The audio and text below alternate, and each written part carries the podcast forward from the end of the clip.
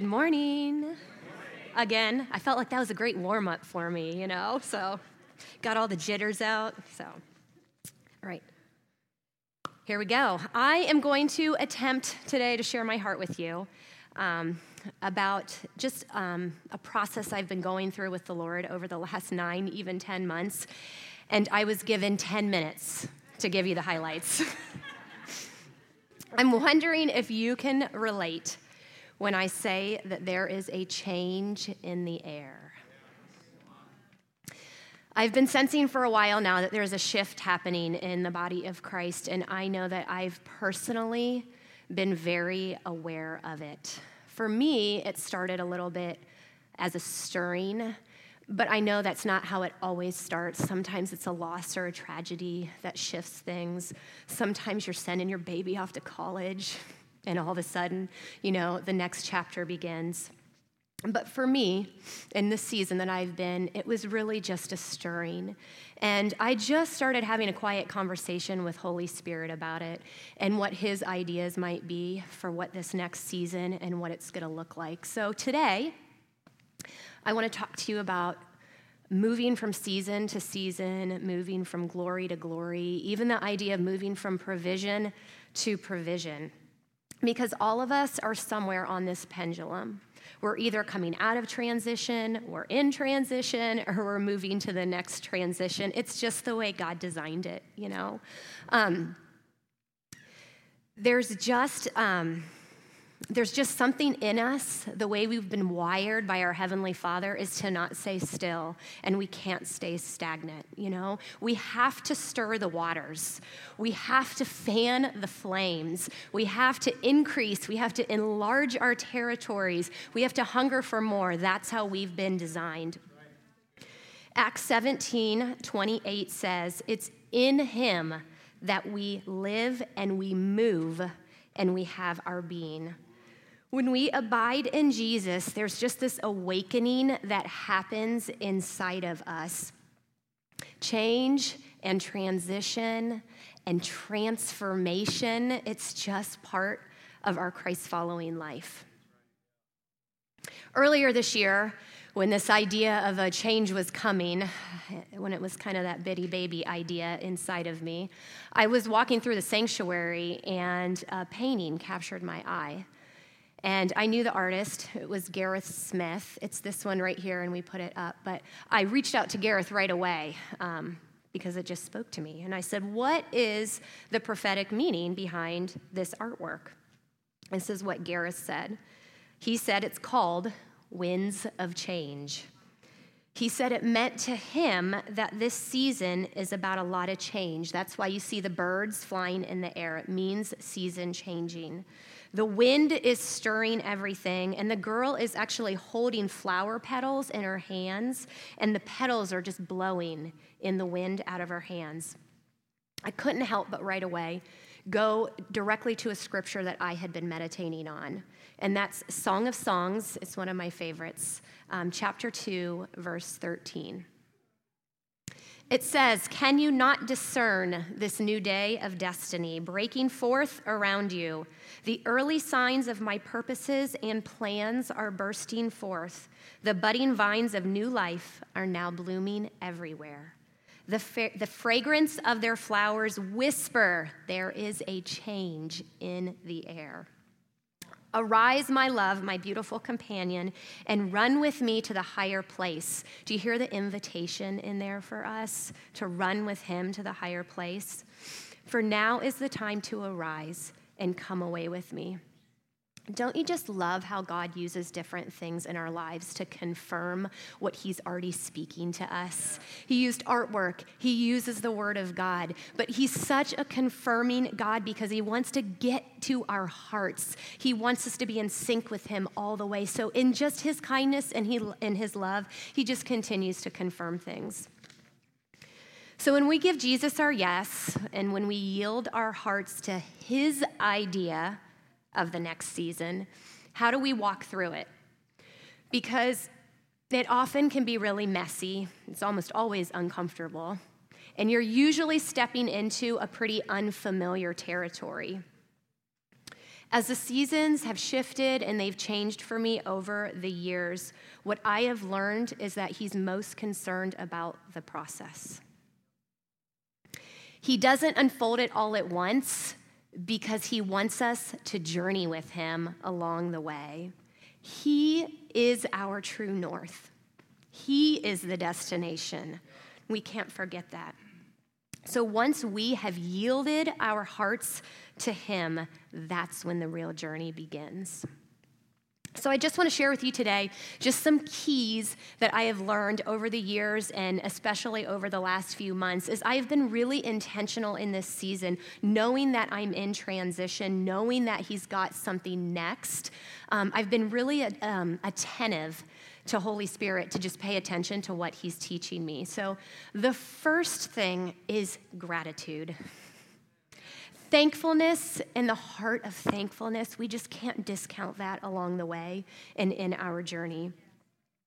Um, positioning our, our hearts and cultivating gratefulness, it helps um, the season to season change not feel like a burden. It actually helps us embrace what He has next for us. Um, I have an example from my life many, many, many years ago when my husband and I were um, just wanting to start a family um, I was praying a lot. It was quite a long season awaiting for us. And I was asking the Lord. Oftentimes, it came across that I was begging the Lord for a family because that's kind of the desperation that we were in in that season of our lives. And um, we have a couple adoption stories, if you don't know that about me. I am um, so passionate about transformation, and I'm equally as passionate about adoption. Um, so that's why I used adoption as one of my examples today. But as I was just praying and asking the Lord one day of how and when we were going to grow our family and just trying to figure it all out, I felt something switch inside of me, and Holy Spirit whisper to me and say, Stop asking and start thanking me. And that changed everything. All of a sudden, um, my prayer life shifted to looking more like this Thank you, God, for what you're about to do. Thank you, God, for my family. Thank, that you, thank you that you already have picked out the children that are perfect for Sam and I. Thank you, God, for breakthrough. And can I just tell you that nine months later, we, adopt, we adopted our son, Max. Gratefulness was the gateway to unlocking breakthrough in that situation.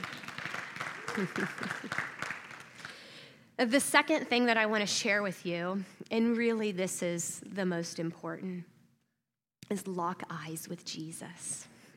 I loved what Jonah was singing this morning, and I will not sing it for you, but I will say it. Everything else has to go because you're my portion. You have my heart. That's what God's looking for. He's looking to connect with us. He wants us to lock eyes with Him during the process because that's what's most important. Matthew 6:30, 633 says, But first and most importantly, seek, aim at, strive after His kingdom and His righteousness, and all these things will be given to you. I love the message translation of this because it says, steep your life in God reality, God initiative, and God provisions. Steep. Isn't that so good? Steep your life because the solution is Jesus. when we lean into Him, He unfolds the rest. There's no striving on our part at all. All we're required to do is fix our eyes on Him, to continue to gaze upon Him, because that's how we can stay focused while we're in that process. Again, He's concerned about our heart and He's concerned about connecting with us. Third thing I want to share meditate on your prophetic words. My prophetic words have become so life giving to me so incredibly life giving to me. I feel like I've really learned this the most even in the last six to nine months. Um, if you don't have your prophetic words written down, I urge you to please write your prophetic words down. Record them on your phone. Record them for somebody else. If you hear somebody else getting a prophetic word, throw your phone out. There's something about the culture um, that you can establish, that we can establish here as a church, but you can establish in your own life when you start uh, the discipline of reading and hearing what God has to say about you through your prophetic prophetic words. I've also noticed, and I guarantee this will happen for you, but as you start stewarding those words over your life, you will, be, you will become a magnet for more prophetic words. As soon as you start stewarding and reading and getting them deep so that you it actually changes your belief system as to who God says you are, I promise you you will become a magnet for more prophetic words. People will seek you out, they will find you to give you a prophetic word. Last thing I want to talk about is active waiting. because the in between, the season from, you know, that starts here and maybe ends here, that in between part is where all the tension lies. That's the hard part, you know? So active waiting um, has so much purpose. It actually refines our focus. It helps us cut out the distractions and focus on what's most important, which is Jesus. The message translation in Isaiah 40 31 says, Those who wait upon God will get fresh strength. We actually get spiritually stronger in that season of waiting. It actually builds our spiritual muscles. I have to admit to you that I don't understand at all the last minute nature of God.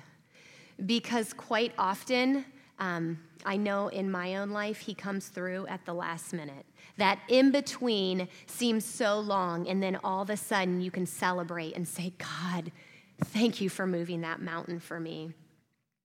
Another adoption example, because I love sharing adoption stories. Um, a couple years after our son was born, we were ready. We were ready to have another child, and um, a season of waiting began for us yet again. And at the beginning of 2011, I felt the Lord give me a really strong word um, that something big was going to happen in October. So my husband and I really leaned into that. And um, we began just um, praying and having this expectation of what God was going to do for us in October of 2011. Well, October came and we were still waiting. Nothing had shifted, nothing had changed for us. We were still very much so in that season of waiting. And as my husband Sam and I were driving home um, with Max in the back seat sleeping, um, on October 16th, this wave of disappointment came over me that it hadn't happened. Nothing had happened yet. And I started to just even grieve, like, and wonder, did I not hear the voice of God? I was so certain that He said October. So we went home, and only three short days later, we got a phone call from our adoption agency that they had a match so it didn't take us long to say yes. 24 hours later, we were yes, and we were all in. And what we could, what could we do? And the mom, the birth mom, was already 36 weeks along. So of course you start to rationalize. God, that's it. We're supposed to get a phone call in October. You know, the baby can have a November birthday. That's totally fine. So um, that was the 19th, because that was three days later. Just a couple days after that, her water broke and she went into labor. So on October 22nd, we met our baby girl. I mean, talk about God coming through in the last moment. The beautiful part about this story is you typically stay in a different state for an interstate adoption. And um, the paperwork, everything was completely expedited for us. It, it, honestly, it can take weeks. It took less than a week for us. We were driving home and we were in our driveway with our baby girl, Charlotte, who's watching right now um, on October 30th. God is just so good. He's so good, you know?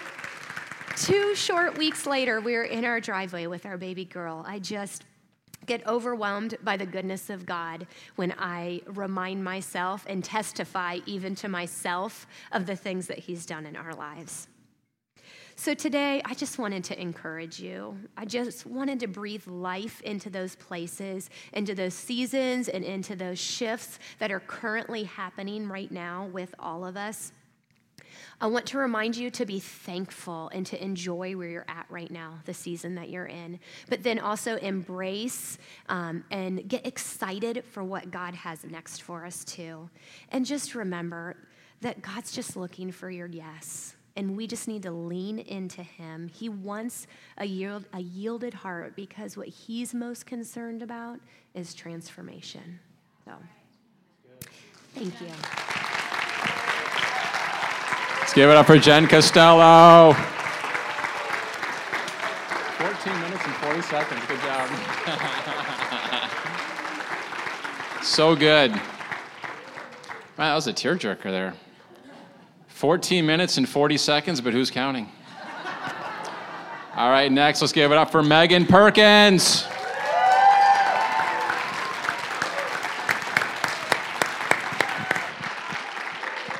Hey guys, what's up? I can't believe I had to follow Jen. It was the one person I was nervous about following.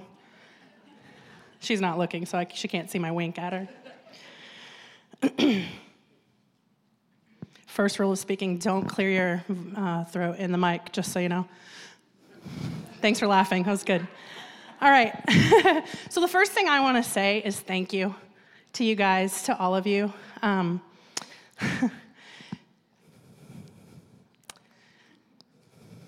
thank you for being hungry, um, like fiery lovers of Jesus, because God has used all of you to change my life.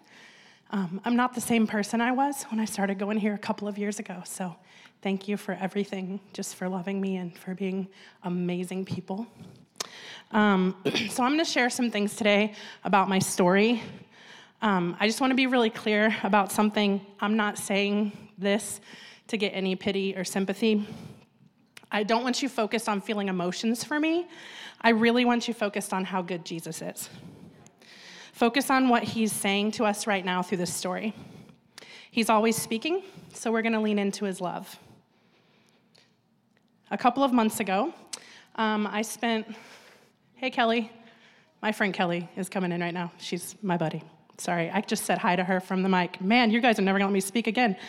A couple of months ago, I spent the weekend at a conference uh, here in town. My good friend's husband came into town uh, to visit for the conference. We got to hang out and catch up on their life. I hadn't seen him in person in months.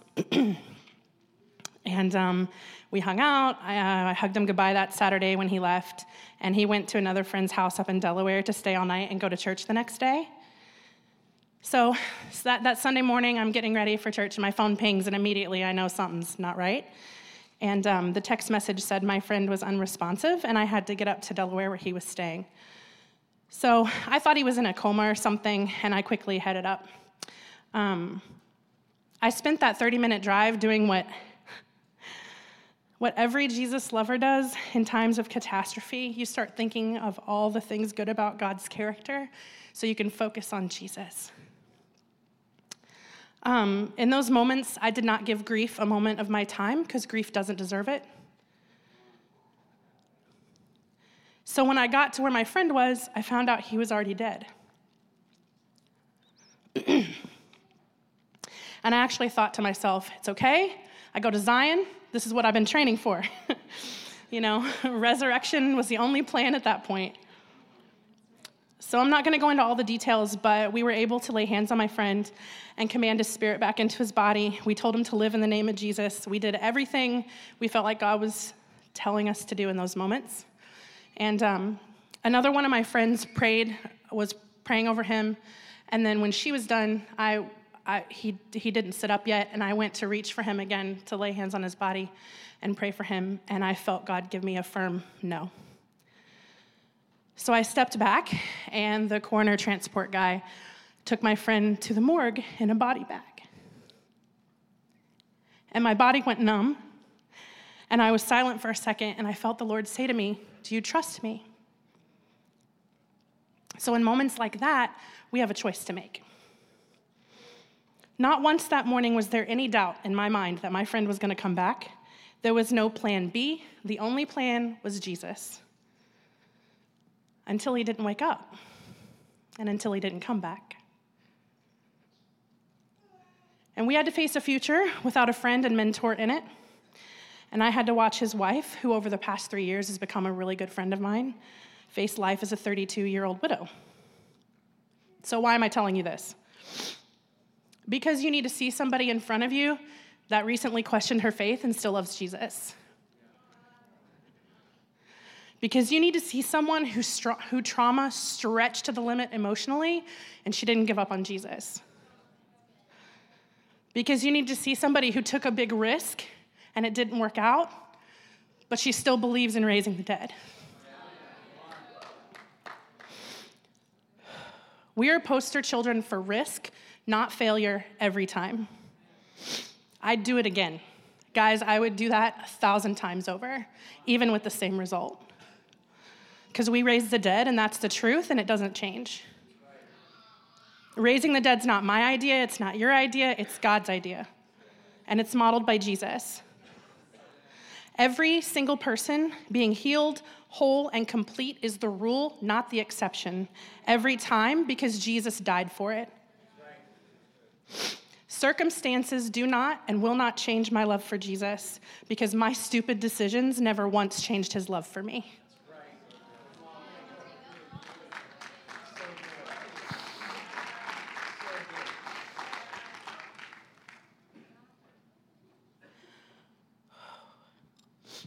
What God says about us absolutely does not change, regardless of our experiences ever. With that being said, guys, it's okay to be in process.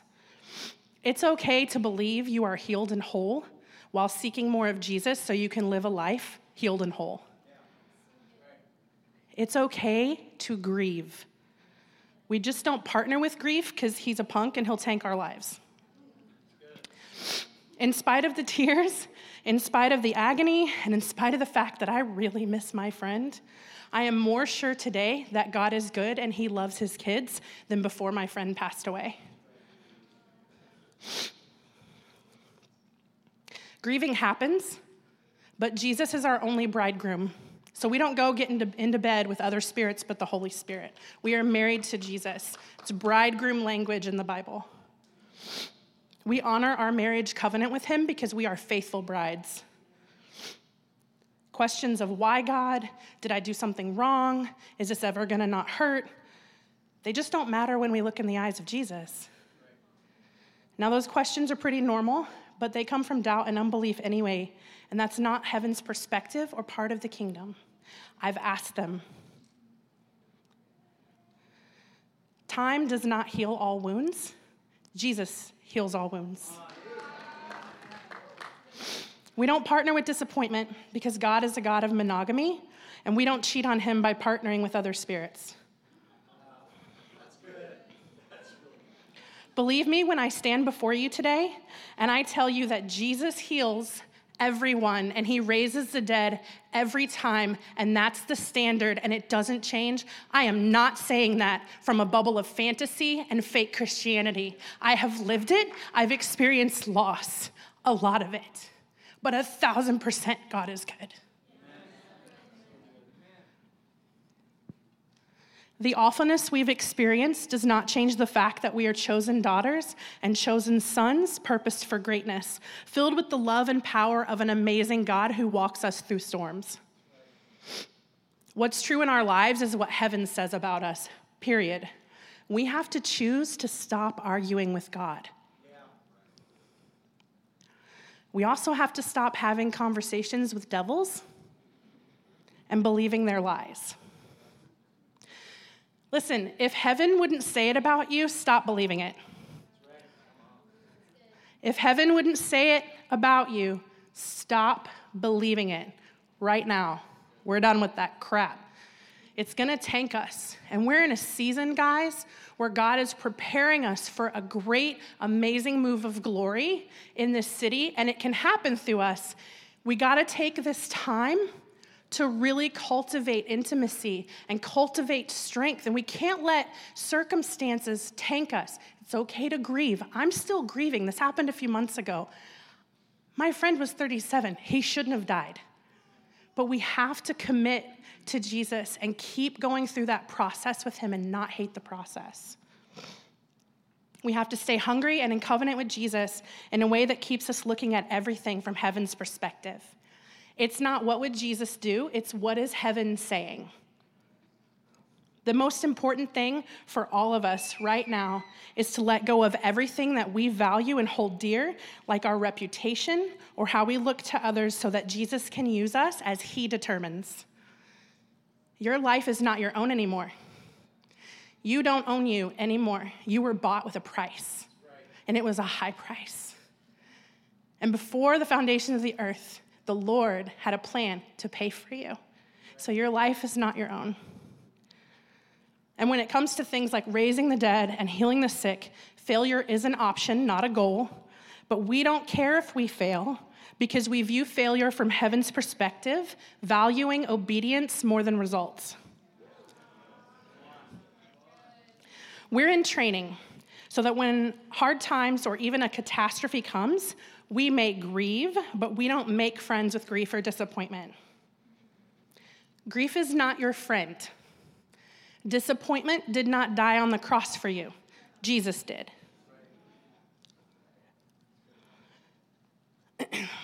so, another little side note on this is people in pain tend to only see their pain.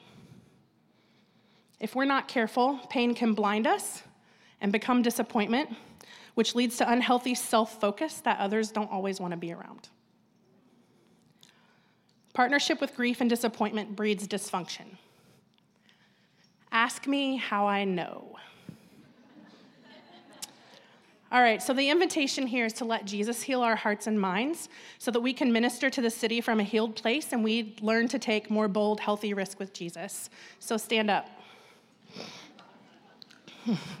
I didn't ask, I just told you to. So, you know, they gave me the mic, so, you know. All right, so what we're gonna do is I'm gonna pray something and you're gonna repeat it, and we're kind of gonna kind of go back and forth because no one has the authority over you. Wait, no one has the authority in your life over you to give. You give Jesus authority, nobody else does. Yay! I'm so good with words, you guys. I'm so good with words. All right. Jesus, we love you. Thank you that you died so that I can be free of things like pride, disappointment, and grief. I repent, Lord. Change my heart so that I never do those things again. Teach me to walk in the holiness you paid for, Jesus. Show me who I am.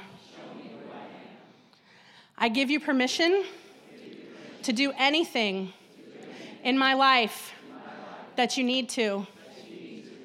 Okay, like two or three of you didn't say that. I give you permission, Jesus, to do anything in my life that you need to. I'm yours, Jesus. And I love you. Thanks, guys.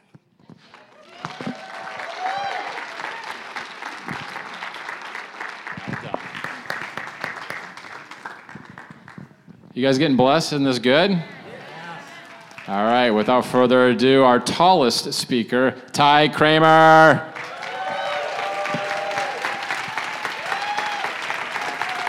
Good morning. Is this on? Is it on now? Much of what I'll say today will be descriptive, not necessarily prescriptive. That is, it will be my somewhat subjective experiences with God, and your experiences with Him may look a little bit different. But what God has given me to say is really pretty basic. So, review for many people uh, in the room, and but that's okay. I can guarantee that what I have to say may not land on everybody in this room, and that's also okay because that's where I'm at right now with God. But my desire is for, particularly if you're new to Zion, if you're watching live stream or listening by podcast, that Holy Spirit will He'll highlight a particular story or a sentence or a phrase, and you'll encounter God more deeply today than you did yesterday, and more deeply tomorrow than you did today. My name's Ty Cramer, and I'm, I'm really just a typical one of people from Zion here, but God has really fundamentally changed something inside of me.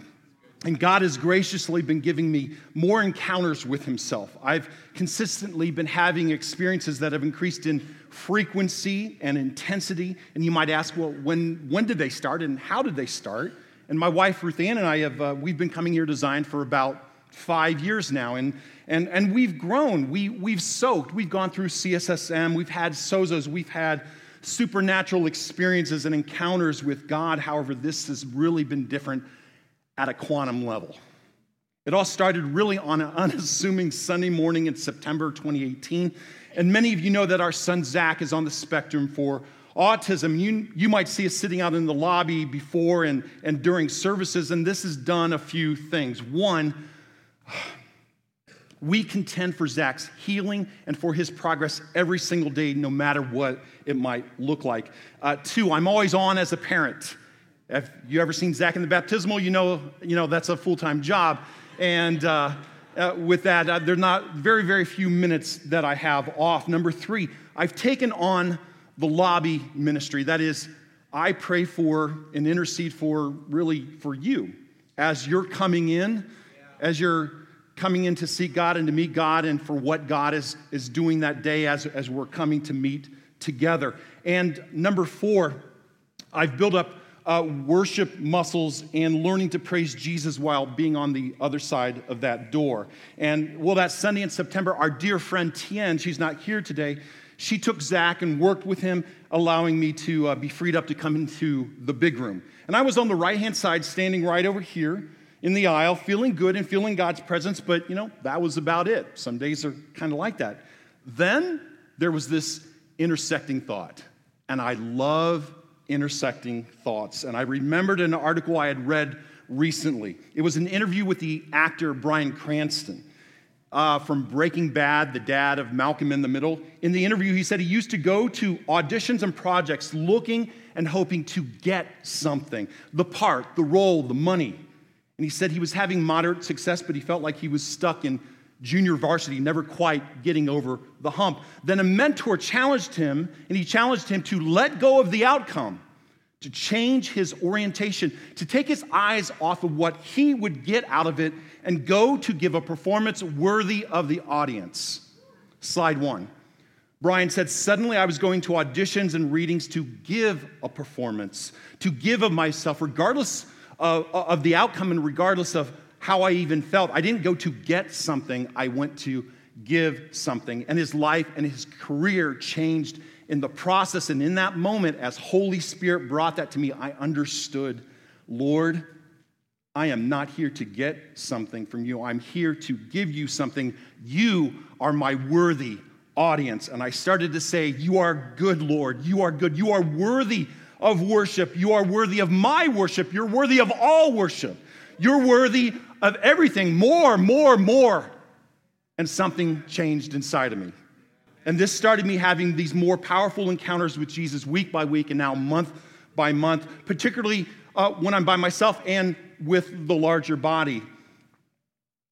After one of these really intense, crazy encounters and praise and worship, I don't even know what I did. A wisp a molecule of a thought crossed my mind, and maybe you've had this happen to you. The thought was this What did I just do? And in those milliseconds, I had a choice to make between embarrassment, which can be a form of pride, or embracement, embracing what God just did, which is humility. It's pride to not allow God to flow through us or not to believe what he has said about us and what he has said about himself. Slide two, please. This has led me to my working definition. Humility is accepting what God has said or done without embarrassment and without shame. Humility is accepting what God has said or done without embarrassment and without shame. If you have an encounter with God, if you're encountering him in laughter, in weeping, shouting, dancing, shaking uncontrollably, if you have an open vision, if God takes you to heaven, if he gives you a word to give to somebody that sounds completely whack, do it, own it. If you're in ministry and God speaks to you to ask somebody for a specific sum of money and you know it's God, look the person in the eye and ask that number. if God puts a project on your heart or He gives you words to write, don't apologize. Don't self deprecate. He loves the flavor of our personalities and He loves creating with us. Most of us have been told for too long don't be arrogant, don't be prideful. That's self promotion to the point many of us have been paralyzed and we do nothing. And it's not about you, it's not about me, and that's the point. Slide three. Humility is accepting, believing, and acting on God's belief and by this act, he empowers us to do it. Humility is accepting, believing, and acting on God's belief. And by this act, he empowers us to do it. This is the Father's heart. And Jim Baker has been saying this. We don't have to convince him, he's been trying to convince us all along. In John 17 and Romans 12, he tells us the truth. We are one with him, we are connected to him, we are empowered in him. Many of us were falsely taught to, to be spiritual. We are to be small and mealy mouthed and, and humble. And what utter nonsense to be less than what the Father has given for us to be, particularly by choice, is the ultimate form of arrogance and pride. He wants us to live large in Him, large joy, large love, large experiences. Remaining in my personality and in your personality is highly overrated. For instance, in late October 2018, someone was again with Zach, and I was in the river in the front, praising and happy. And Holy Spirit spoke to me and said, You remember how you used to think? And when Holy Spirit asked me a question like that, no context is needed. I knew exactly what he was talking about. When I was a kid, my family situation was a little rough. A lot of anger, alcohol, and everything that goes along with that. And um, well, when I was 11, my dad uh, dramatically became a Christian. My dad was the son of a pilgrim of holiness preacher. Anybody here familiar with the holiness movement? A lot of hellfire, brimstone, heavy on the externals, not a lot of grace, not a lot of relationship with Jesus. Well, this is my dad's story, and I don't want to dishonor him in, in any way, but he rebelled against that message and he lived a hard life. And, and, and we, we, we lived a hard life, but God had other plans. When I was 11, one morning, my dad, met, my dad met Jesus in bed while still in his bedclothes. He had an open vision of Jesus. Walk, he was walking up the hill where Jesus was hanging on the cross. And the blood of Jesus washed over my dad and washed away all of his sins the all encompassing all of God's forgiveness washed over him, past, present, and future. All of my dad's sins were washed away and forgiven in that moment. Wow, wow, wow. I mean, talk about getting saved.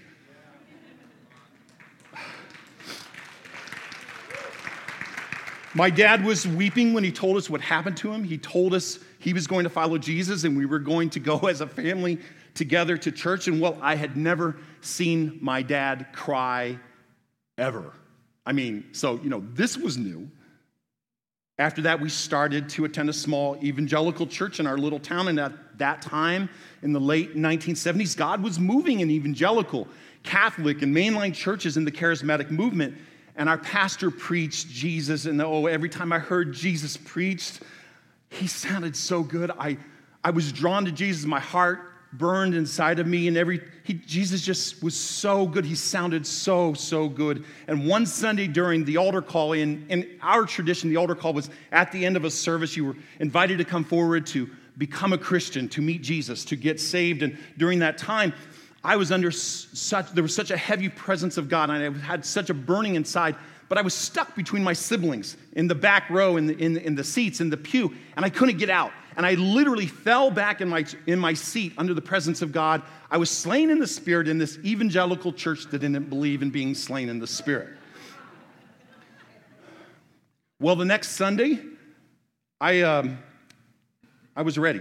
I positioned myself, made sure that I sat on the end of the pew. And when that invitation was given, I ran. I ran from the back of the church to the front to meet Jesus, and Jesus met me there. And I was still a messed up kid, but I knew I'd messed I knew I'd met Jesus and I knew that I loved him with all of my heart and I knew that he had spoken to me. But in those times, there was plenty of religion and bad teaching. Everyone was preaching and teaching about the end times and the tribulation and the rapture, and I heard over and over and over about the foolish virgins and the wise virgins and the unworthy servant and how Jesus would judge us as sheep and goats on his right hand and on his left and saying, Depart from me, I never knew you.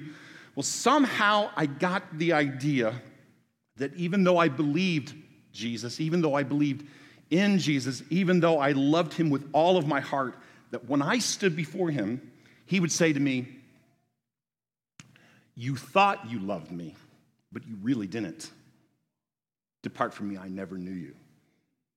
And I would go to hell loving Jesus with all of my heart, confused, not understanding how I didn't love him right. And this is what Holy Spirit, Holy Spirit was referring to when he asked me the question Do you remember how you used to think? And I said, Yes. And he said, You want to know what's really in your heart? And I said, Yes. And then suddenly I started to worship Jesus. I could not help it. I was overcome and I started saying and shouting loudly, Jesus, I love you. I love you so much. You are so good. You are so good. I love you so much, Jesus. You are so good, Jesus. I love you. I love you. I love you over and over and over for over an hour, tears streaming down my face. I was on my knees and on my face telling him how much that I loved him, how good that he is how much I adored him, how wonderful he is. And at the end of this encounter and at the end of the worship, I'm sitting over here in the, in the front row, spent, I'm drenched in sweat. And the Holy Spirit spoke to me again and he said, That's what's in your heart.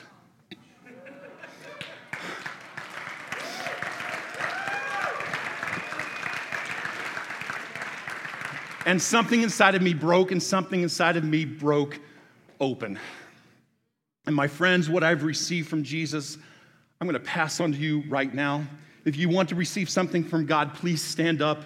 Put your heart in a humble position and remember the, the definition of humility accept what God says or does without embarrassment and without shame. Are you ready? Jesus, I love you so much. Jesus, I love you so much. I love you. You are so good. You are so good. You are so good. We love you so much. Jesus, your bride loves you so much. Your bride loves you so much. Your bride adores you. Your bride adores you. Your bride loves you, Jesus. We love you so much. Jesus, we love you so much. You are so good. Thank you. Thank you. Your bride loves you. Your bride adores you, Jesus. Thank you.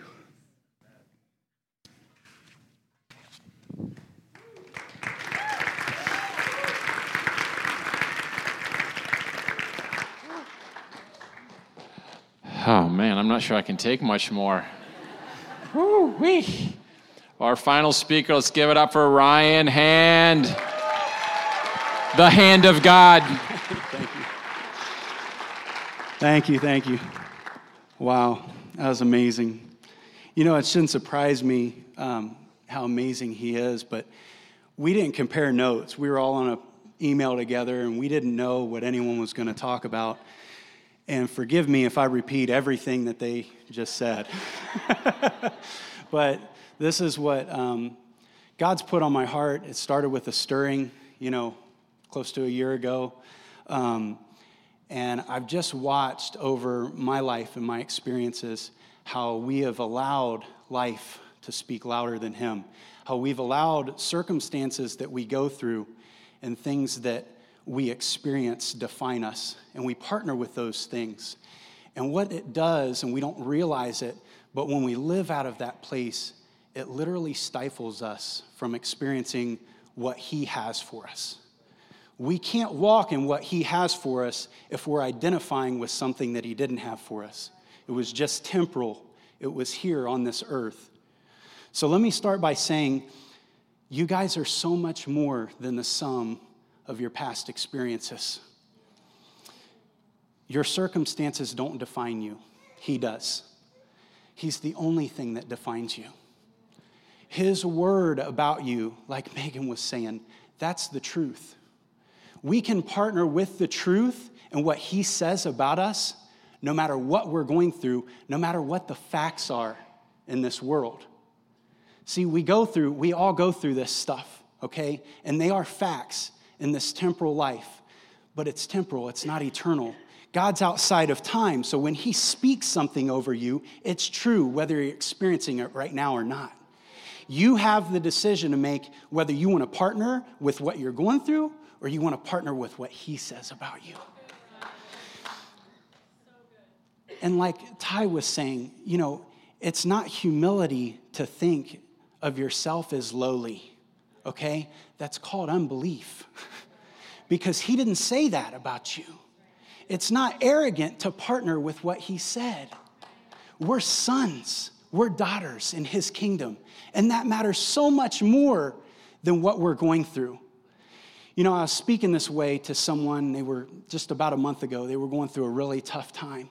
And they were listening to me share. And I saw tears in their eyes, and they said, You know, I listen to you and I don't understand. What am I doing wrong? And I said, It's not what you're doing wrong, it's what you're believing. Because they're partnering with that thing they're going through as if they pull their identity from that. And it's robbing them of what Jesus paid for. See, right believing changes everything. Everything. Believing what he said over the facts of this earth.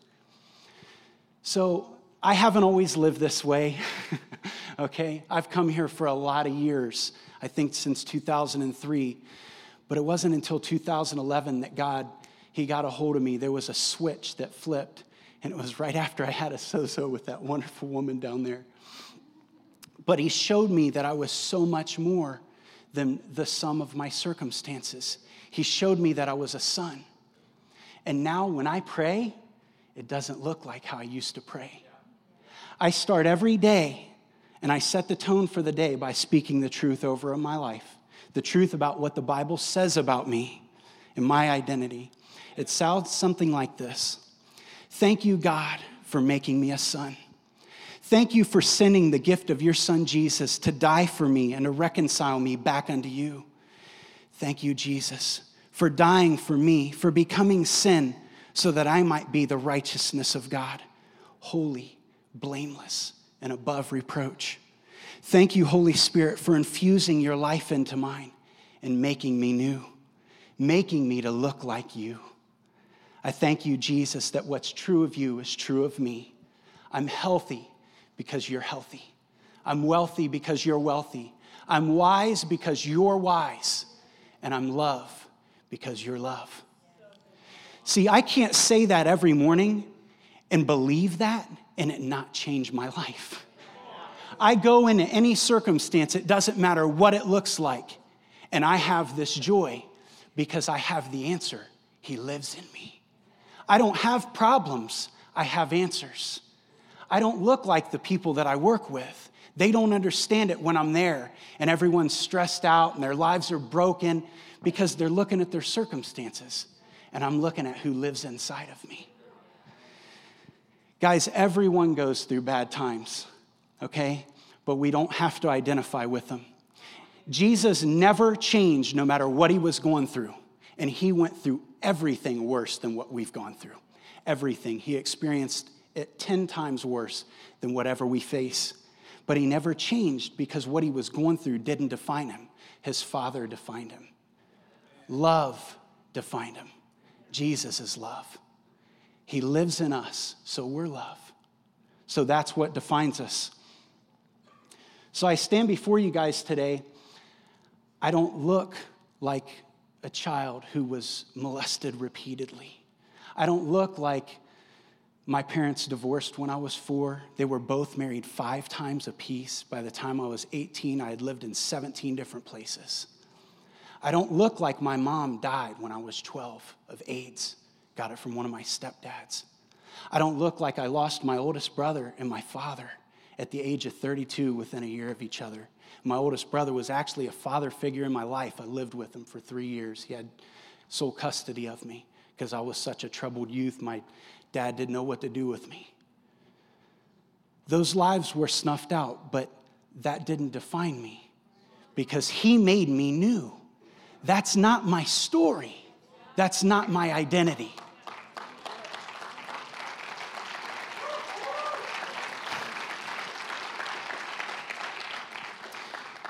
You know, my wife and I, we went through something that I hope no one ever has to go through. Those of you who know me really well, you know, you guys know this story, and, but those of you who don't, my wife and I, six years ago this month, uh, was the anniversary. We lost our two year old son in an accident at our home. It was, uh, it was the worst day of my life, honestly. But you know, things happened in that time. There was, there was decisions made. What happened here was beautiful. Corporately, we went after it for seven days for him to be raised from the dead. It was amazing. I partnered with you guys. You partnered with me. We cried together. We laughed together. It was, it was incredible. I'll never forget it. But for five days, Trace was here, and 24 7, there was worship music, prayer going on to see him raised from the dead. And one of those days, I come in during the day, and I think uh, some of the people who were here just gave me some time alone. And I was standing in here praying over Trace, and there was worship music being played. And a song came on by Bryan and Katie Torwalt called I Breathe You in God. And it's one of my favorite songs, but in that song, it says, When I don't understand, I choose you. When I don't understand, I choose you, God. When I don't understand, I choose to love you, God. And so, with tears running down my face and my hands lifted to heaven, I stood over his lifeless body and I made a decision that God, this isn't you, that you're good, and I choose you and something happened inside of me. There was a switch that flipped. And I got a peace that surpasses all understanding. I got a peace that doesn't make sense. I got a peace that the world says I shouldn't have. I had people tell me I was in denial. I had people tell me, oh, it just hasn't hit you yet. But they didn't understand. They didn't walk what I walked. They didn't have the conversation that I had. And they didn't experience his presence the way I did. See, guys, I'm so much more than a father who lost a son. I am a son. I've been grafted in, I've been given the spirit of adoption. See, we're joint heirs with Christ. Everything in his kingdom we have access to. You know, I, I want to read this verse. It's, uh, it's from the Passion Translation. It's amazing.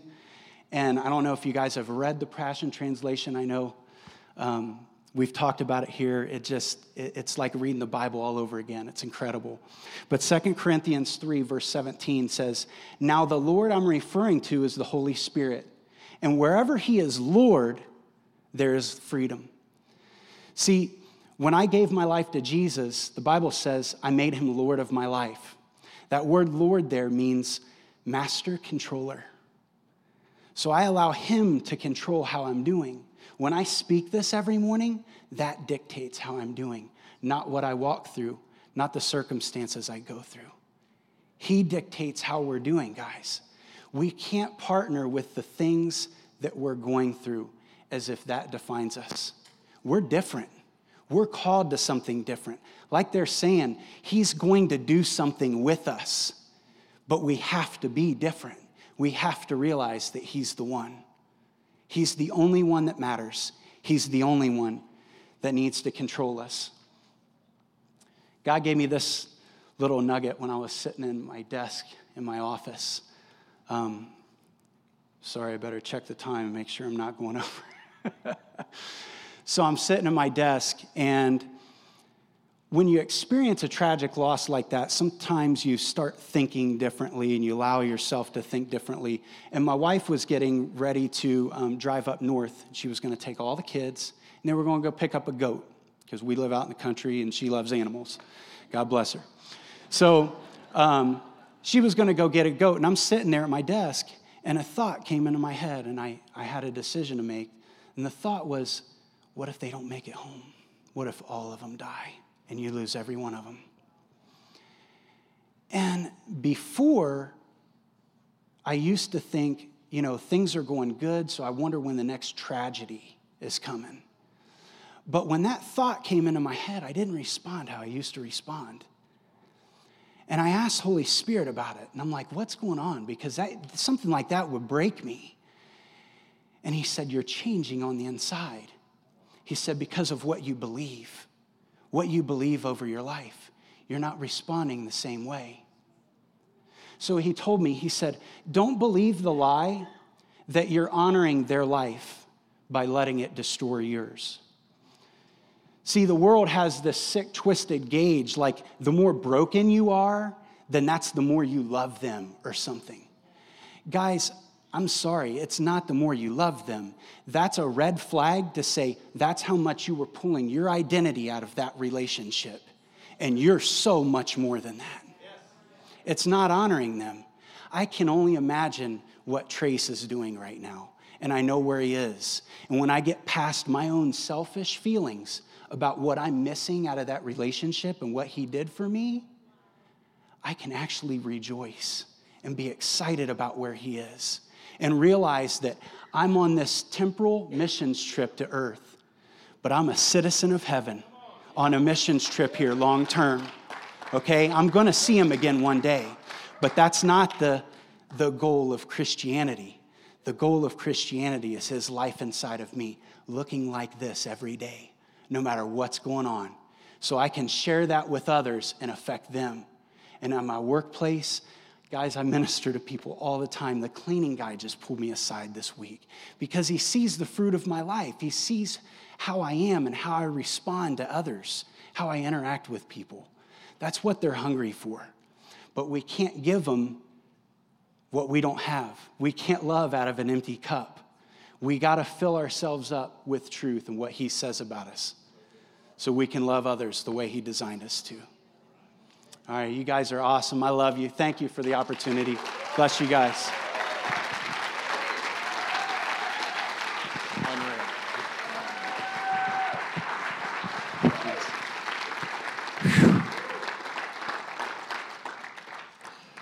Man, they said a lot in under 15 minutes, didn't they?